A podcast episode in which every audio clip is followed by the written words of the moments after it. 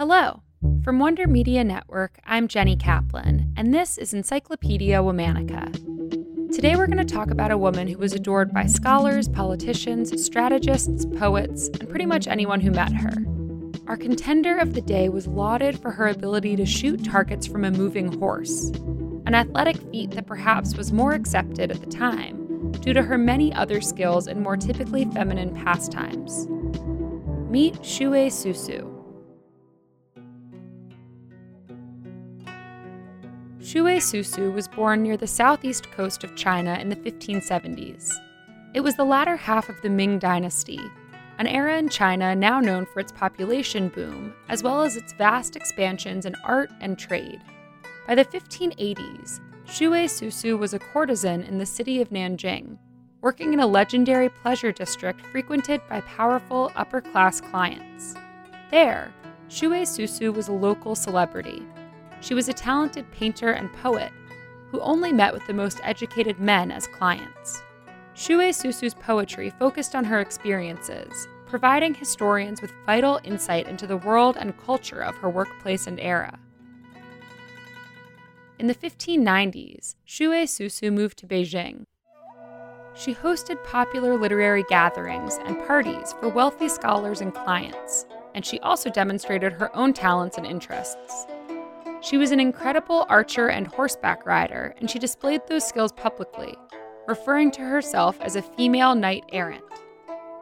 Fellow poets were so stricken by her that they depicted her in their work. One female contemporary wrote, A flower goddess with a chivalrous mind, your spirit can be confined by no means. You have the wisdom to command an army. This poet went on to compare Xue Susu to a military commander and a legendary archer. Many men also wrote about Xue Susu in historical accounts, essays, and poems. Though horseback riding was seen as quite a masculine pursuit, Xue Susu's mastery of that, along with many other skills, was seen as attractive. Xue Susu also showed expertise in calligraphy, embroidery, music, and strategy games. After impressing Beijing, Xue Susu disappeared off the map for a while, though it isn't entirely clear why. Some historians say she spent time as a private concubine.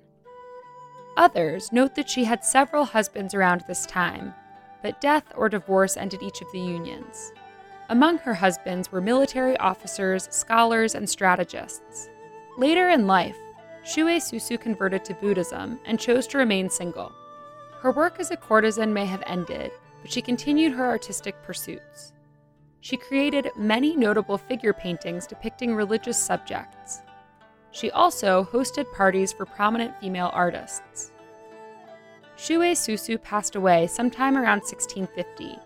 From horseback riding and archery to embroidery, painting, and poetry, she's remembered for her athletic prowess as well as her artistic abilities.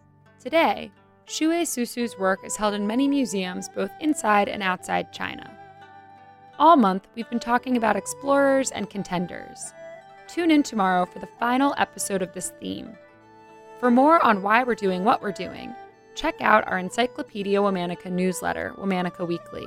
You can also follow us on Facebook and Instagram at Encyclopedia Womannica, and you can follow me directly on Twitter at Jenny M. Kaplan. Special thanks to Liz Kaplan, my favorite sister and co creator. Talk to you tomorrow.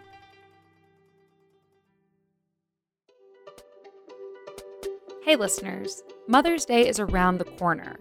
Are you looking for a unique way to tell the mother in your life how much she means to you? Never fear, WMN has you covered. Forgo the classic gifts and purchase a customized episode of Encyclopedia Womannica starring Mom. Head to WonderMediaNetwork.com and fill out a few questions.